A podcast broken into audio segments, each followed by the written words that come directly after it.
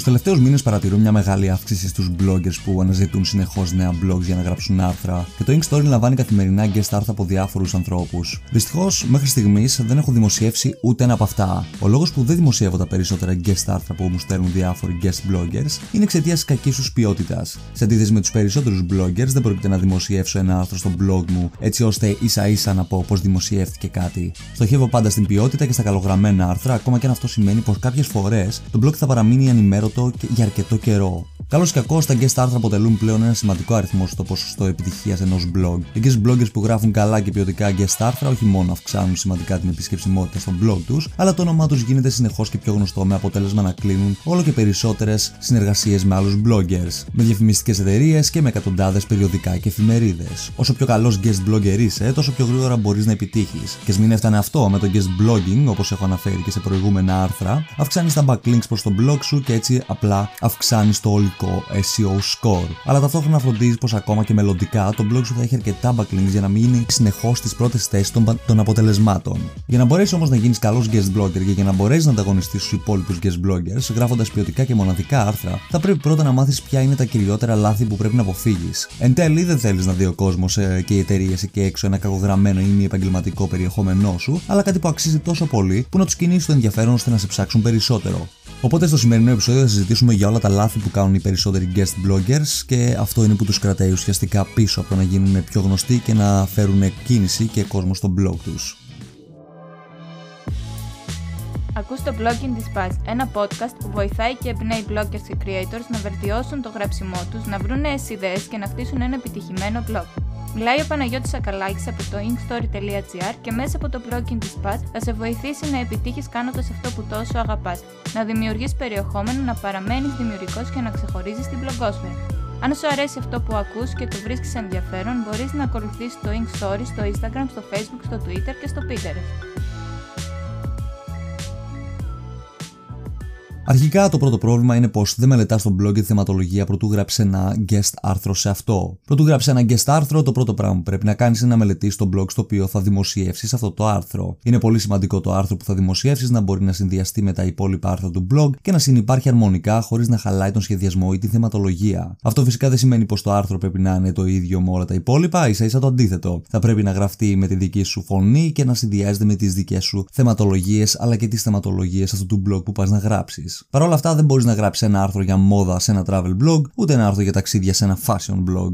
Αν οι συντάκτες αυτό το blog γράφουν με συγκεκριμένο τρόπο, παρέχοντας συγκεκριμένες πληροφορίες και μορφοποιούν τα άρθρα τους με συγκεκριμένο τρόπο, τότε θα χρειαστεί να κάνεις και εσύ το ίδιο. Με αυτόν τον τρόπο, όχι μόνο θα δείξεις πως έχεις μελετήσει το blog πρωτού γράψεις αυτό, αλλά ταυτόχρονα να παρουσιάζεις και κάτι καινούριο με τον δικό σου μοναδικό τρόπο και τη δική σου μοναδική φωνή. Το επόμενο πρόβλημα είναι πως δεν γράφεις μεγάλα και βελτιστοποιημένα άρθρα. Το ότι γράφεις ένα άρθρο εντελώς δωρεάν για ένα blog, αυτό δεν σημαίνει πως το άρθρο δεν θα είναι σωστά βελτιστοποιημένο για τις μηχανές αναζήτησης και ούτε πως θα είναι αρκετά μικρό για να το τελειώσεις πιο γρήγορα. Αν θες να παρουσιάσεις τη δουλειά σου σε αρκετό κόσμο, τότε πρέπει να φροντίσεις πως το κάνεις σωστά. Εκτός από τις βασικές τεχνικές που παρέχει το Yoast SEO, τις οποίες προφανώς και θα πρέπει να ακολουθείς κατά γράμμα, πρέπει επίσης ε, να γράφεις όσο το δυνατό πιο μεγάλα guest άρθρα γίνεται. Αρχικά, όταν ένα άρθρο είναι πάνω από 1500 με 2000 λέξεις, τόσο πιο μεγάλο είναι και το ποσοστό του για να φτάσει στην πρώτη θέση στα αποτελέσματα αναζήτησης. Δεύτερον, όσο πιο μεγάλο είναι ένα άρθρο, τόσο πιο πολλές πληροφορίες παρέχεις μέσα από αυτό και τόσο πιο πολλές επιλογές έχεις για να το μορφοποιήσεις σωστά. Αν θες να το πας στο επόμενο επίπεδο, μπορείς να βάλεις επίσης ε, μέσα στο άρθρο και μερικά κλικ του tweet widgets για να αυξήσεις το engagement, να ζητήσεις από τους αναγνώστες να σχολιάσουν το άρθρο, αυξάνει και αυτό περισσότερο το engagement,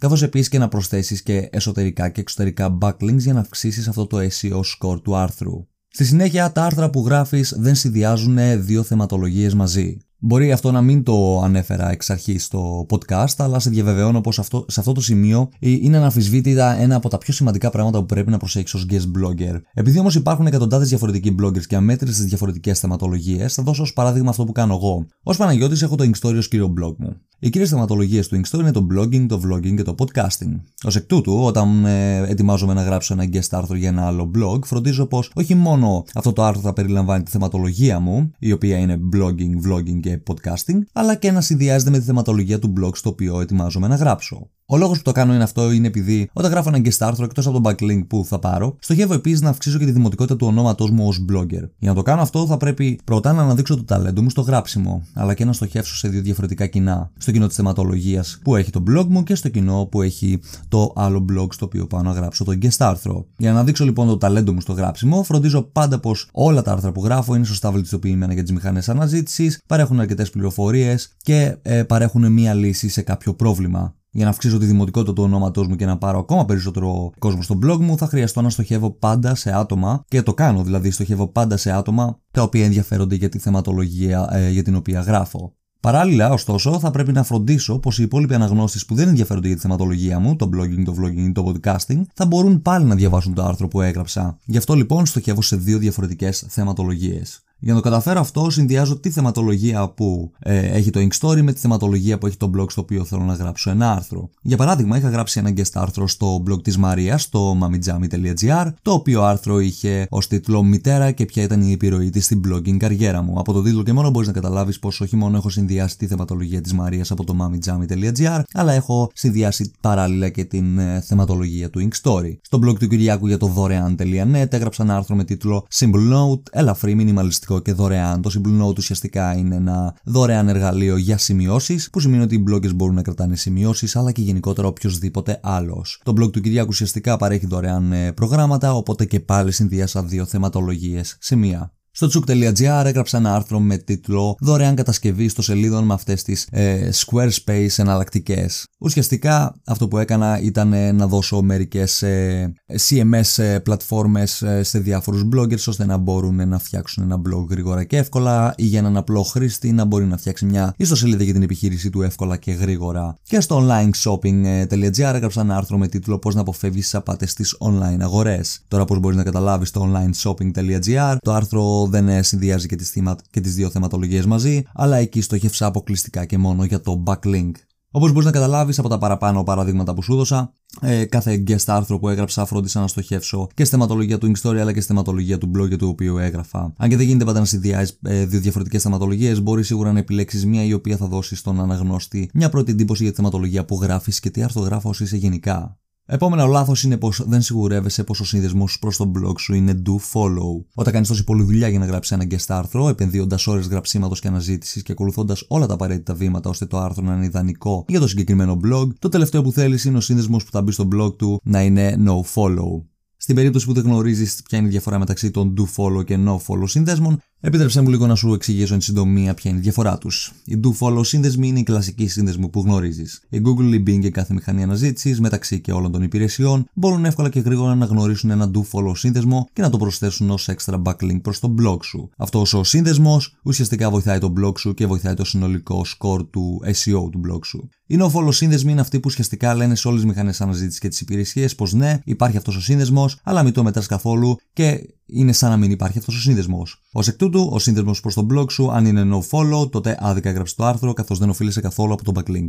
Η ηρωνία με τους do follow και no follow συνδέσμους είναι πως ε, αν ένα blog έχει μόνο no follow εξ, ε, εξωτερικούς συνδέσμους, αυτό σημαίνει πως δεν έχει καλό SEO. Άρα δεν χρειάζεται να ασχοληθείς καν και να γράψεις guest άρθρο σε αυτό. Αν πάλι ένα blog έχει χιλιάδες do follow εξωτερικούς συνδέσμους, πάλι δεν έχει καλό SEO και άρα πάλι δεν χρειάζεται να ασχοληθείς με αυτό. Πρέπει να φροντίσει πως το blog στο οποίο θα γράψεις το guest άρθρο περιλαμβάνει και no follow και do follow συνδέσμους, ορίζοντας κάθε σύνδεσμο για τη σωστή ιστοσελίδα. Αυτό ωστόσο δεν σημαίνει πως ένα blog το οποίο έχει μόνο do follow συνδέσμους δεν έχει καλό SEO ίσα ίσα, αλλά εφόσον οι εξωτερικοί σύνδεσμοι που έχει είναι ποιοτικοί και μεταφέρουν τους αναγνώσεις στο σελίδε με αξιόπιστο και ποιοτικό περιεχόμενο, τότε αξίζει να γράψεις αυτό. Εν τέλει, αυτό που έχει πραγματικά μεγάλη σημασία είναι πως ο σύνδεσμος προς τον blog σου είναι do follow και όχι no follow. Εναλλακτικά δεν υπάρχει λόγος να γράψεις καν το guest άρθρο σε αυτό το blog. Το επόμενο λάθος είναι πως δεν χρησιμοποιείς stock φωτογραφίες. Οι επαγγελματίε guest bloggers φροντίζουν πως κάθε φωτογραφία που ανεβάζουν στα guest άρθρα τους είναι σωστά επιλεγμένη και είναι δικιά τους. Αλλά επειδή δεν έχουμε όλοι το διαθέσιμο χρόνο να γίνουμε experts στην επεξεργασία φωτογραφιών και στη δημιουργία illustrations, το λιγότερο που μπορούμε να κάνουμε είναι να χρησιμοποιήσουμε μερικές καλές δωρεάν stock φωτογραφίες. Οι stock φωτογραφίες όχι μόνο θα αυξήσουν τη μορφοποίηση των άρθρων σου, αλλά ταυτόχρονα θα φροντίσει πως ο κάτοχος του blog δεν θα αντιμετωπίσει ποτέ νομικά προβλήματα από απροσεξία σου με χρήση φωτογραφιών για τις οποίες δεν έχεις πνευματικά δικαιώματα. Στο κατάλογο του Inkstory θα βρεις ε, μια λίστα με τις καλύτερες ιστοσελίδες bloggers παρέχουν δωρεάν stock φωτογραφίες υψηλής ανάλυσης, αλλά θα σου πρότεινα κυρίως να κοιτάξεις για δωρεάν φωτογραφίες στο unsplash.com και στο pixabay.com. Γενικότερα, το να θεωρείς ένας από τους καλύτερους guest blogger και να παρουσιάζεις πάντα σοβαρή και ποιοτική δουλειά σε άλλα blogs απαιτεί ώρες δουλειάς, υπομονής, επιμονής και δημιουργικότητας. Για να ασχολείσαι όμως με το guest blogging σημαίνει πως δεν θέλεις απλά να κατατάσσεσαι, να κατατάσσεσαι στη λίστα με τους guest bloggers,